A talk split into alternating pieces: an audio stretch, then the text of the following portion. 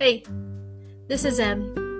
I know it's been a couple of weeks, I think three, since I've recorded anything. Um, just things going on. Uh, the death of a friend that, uh,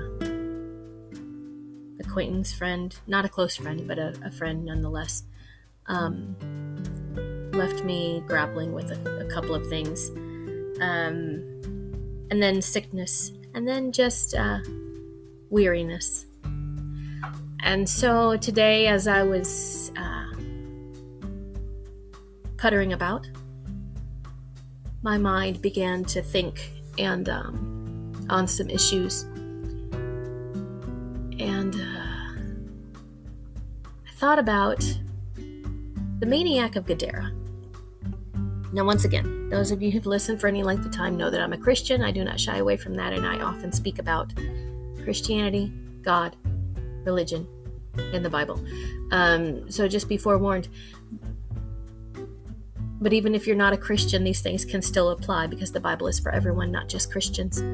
Um, and wisdom is for everyone, not just Christians. But hopefully, wisdom will lead you to Christ if you welcome it. Um, anyway, the maniac of Gadara. Uh, dealing with maniacs. It's an interesting story. And from the thought of the maniac of Gadara and all that happened there, I went to Matthew 12, where the, the Pharisees are upset because Jesus yet again heals a blind man, or I'm sorry, not a blind man, a man who is possessed with a demon um, and is also mute or dumb. He can't speak. Um, but he healed him on the wrong day, you know. Uh, so the Pharisees were saying he cast out demons by the power of Satan. Um, and so I read through all that and I'm kind of thinking about all that. And then you read further down in Matthew 12 and it talks about um,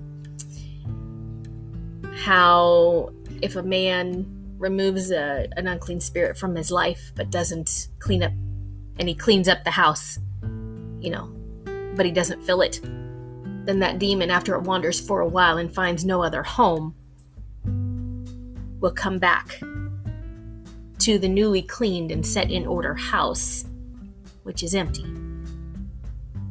It looks like a good place to party now because it's all clean and orderly and ready to go. And so he gets seven more of his friends, demon friends, to join him, and they all fill the house.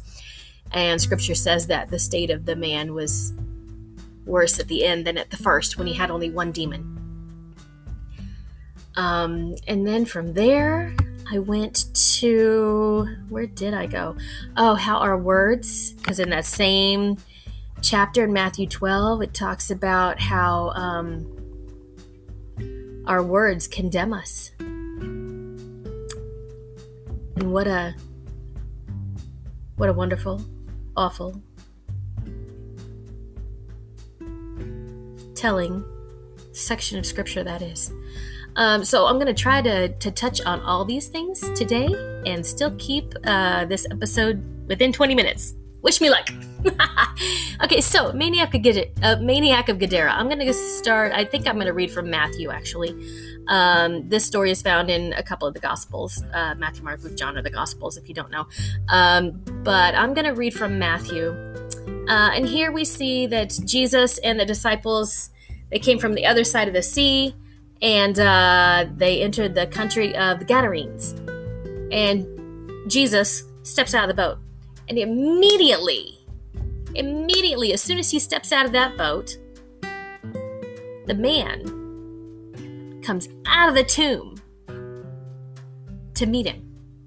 Now, here's the interesting thing this man is not in control of his life. Uh, it's the demons who are in control of him. The demons direct his steps, his actions, um, his words, everything. Um, so the demons, in essence, are playing God with this man, uh, directing every part of his life and treating it as though they own it. Um, now, interesting, and this is what got me thinking today was uh, these demons. They had um, an unintentional admission of weakness. Uh, which is interesting because if we if we look at the demons that are in our lives um, as well as human behavior and character, we often give away our weaknesses. We often give out those unintentional admissions of weaknesses in those moments when we're playing God. Because deep down in our spirits, we know when confronted with the one and only holy God, one God, when we're confronted with the knowledge of Him, His presence, we have no choice but to acknowledge our weakness. And that role that we play as God, whether it's in our own life or the life of others, is illuminated. And whether we like it or not, we are met with the realization and the admission that we are not who we claim to be, who we believe we are, who we pretend to be in the lives of others. And here, this is what we see, and and it just the way it hit me. Um, I'm gonna let my nerd flag fly for a second, uh, and I may be getting cart before the horse, but just stick with me, and hopefully it'll all come out in the wash, right? Uh, nerd flag. When I thought about, uh, I'm trying to see where it is, where it is, where it is, where it is. Ah, so let's let me go back to Matthew or Mark five for a second, and uh, so this this man comes running out, but not because he wanted to see Jesus, but because the demons were compelled to, uh, out of fear. And um, I want you to notice that this man, and I promise I'll get back to the nerd flag. Just let me let me work through this. Uh, this man was living in tombs. He was living in places where the dead live. Do you hear me? I'm sorry, he wasn't living. He was dwelling in the places where the dead remain where the dead decompose, where death takes over. And this is where the man was dwelling. Not because of choice, but because when you allow demons to rule your life, you end up trying to live among the dead. You end up living as though you are dead. Um, so we see in verse 3 that his dwelling was among the tombs and that no man could bind him, no, not with chains. Because that he had been often bound with fetters and chains, and the chains had been plucked asunder by him, and the fetters broken in places. Neither could any man tame him. Why do we let demons in our lives? Why do we let demons control us, direct our lives, own our lives? Well, because they give us the illusion of strength and power, don't they? This man had strength and power beyond normal human capability. So that if anyone tried to, to tame him, to chain him, uh, to hold him, to stop him, he couldn't be stopped. Now, I imagine at the beginning, when this man welcomed the demons in, um, or maybe it was just one demon at first when he opened that door and allowed that demon to take possession of his life, it probably felt great. It probably felt powerful, freeing. Because that's the elixir of deception that Satan, the demonic, uses to reel you in until finally you're caught and you can't get away. And that's the state of this man. He, though he had immeasurable strength, inhuman strength, he was bound in his soul and his spirit, and his life was not his own.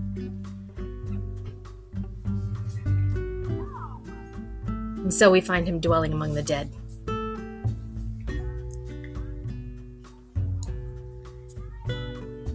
And night and day, in the mountains and in the tombs, this man was crying and cutting himself with stones.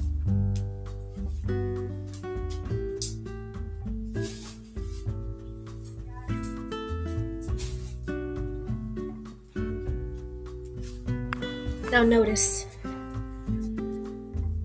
is it the man cutting himself with stones out of angst, out of anguish?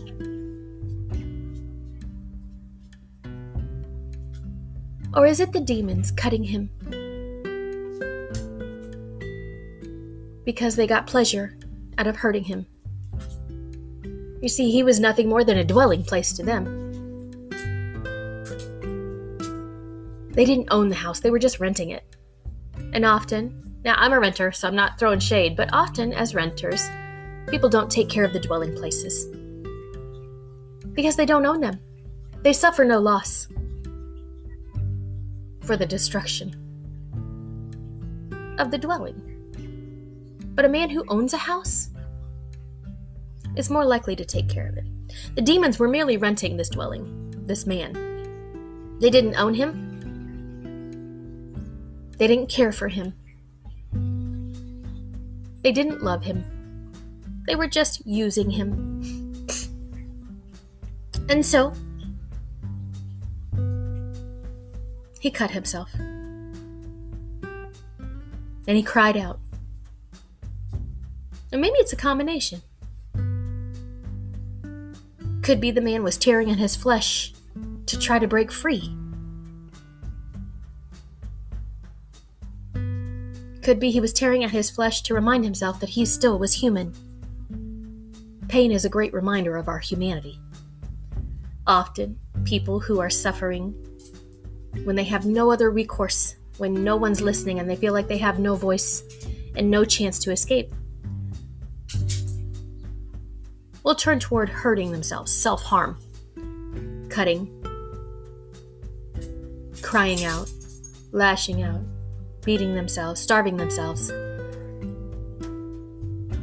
Because they want to feel a pain that's under their own control. So that they can forget about the pain that's under the control of someone else inflicted upon them. So there are many reasons why this man could be cutting himself, but this is his life.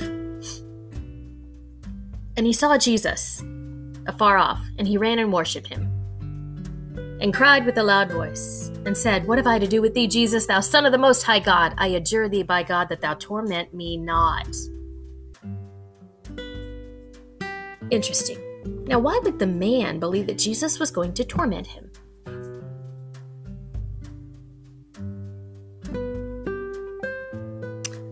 Could it be that it's not the man who ran to meet Jesus and worship him, but rather the demons? Because we know from the book of James that demons, when confronted with Christ, have no choice but to bow down and worship and exclaim him as the most high son or son of the most high God. They have no choice. And so I would argue that here it's the demons that ran to Jesus, not because they loved him. They didn't worship him because they loved him, but because they had no other choice. And this is why we see the man say, What have I to do with you, Jesus, thou Son of the Most High God? I adjure thee by God that thou torment me not. The demons knew who Jesus was and the power that he possessed, and that they had no right to occupy this man's life.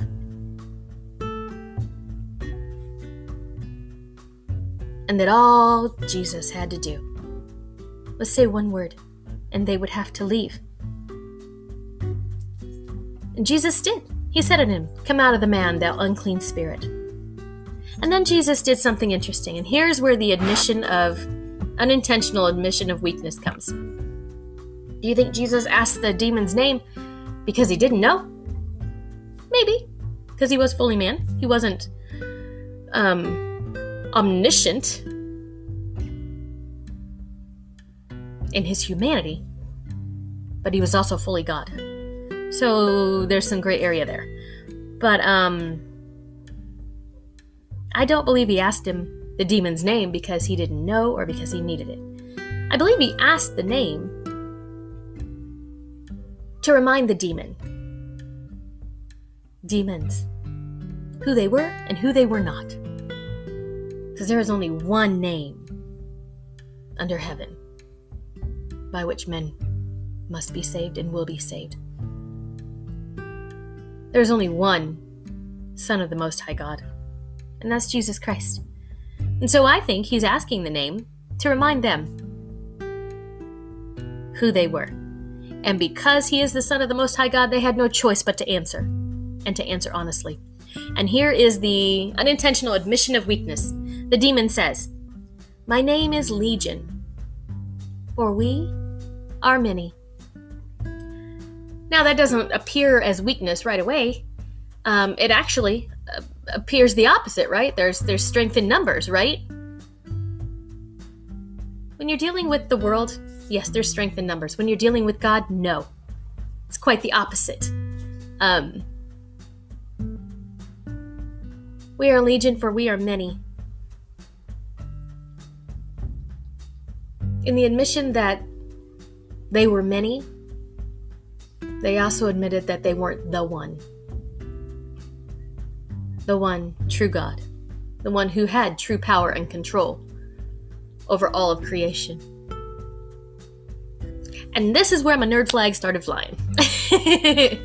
I went to Star Trek and the Borg, the Borg Collective. Interesting.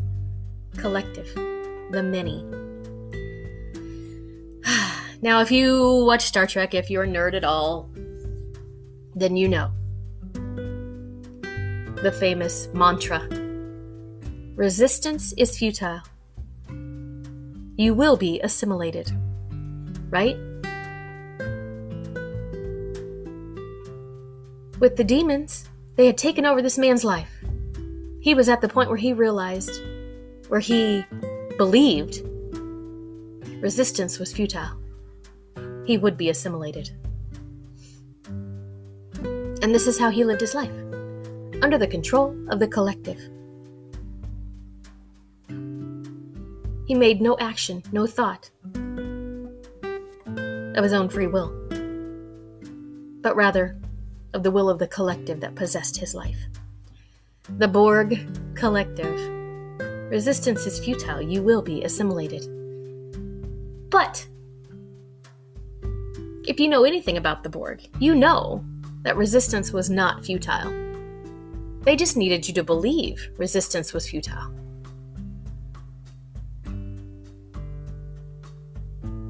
Because there was one or two that resisted and refused to be assimilated. And this threw the Borg Collective into a tizzy. Almost like a computer virus crashes the computer. The Borg Collective was crashed. They went offline. They didn't know how to operate. And so here, this is what we see with the demons Legion. We are many. They knew that Jesus was the one who could throw them offline. Jesus was the one who could crash their collective power. And so, what did they do? They begged. They begged that Jesus would not send them out of the country. Interesting. What's so great about that country? Gadarenes. What's so great about it? That the demons didn't want to leave. We'll see later in the chapter what's so great about it. And with that, we'll end this episode and we'll pick up where I leave off tonight next week talking more about what's so great about the country Gadarenes for a demon. Tonight, I leave you with this, or today, depending on when you're listening. It doesn't matter if the collective has convinced you that they have the power. It doesn't matter if the collective has been running your life, if the demons have possessed your house. When confronted with Christ, they will not only be forced to bow down and worship, but to admit that they are powerless. Maniacs can be set free. And they will tell their story in their homes so that others will know of Christ and be set free as well. But for now, this is Em signing off, saying thank you for listening.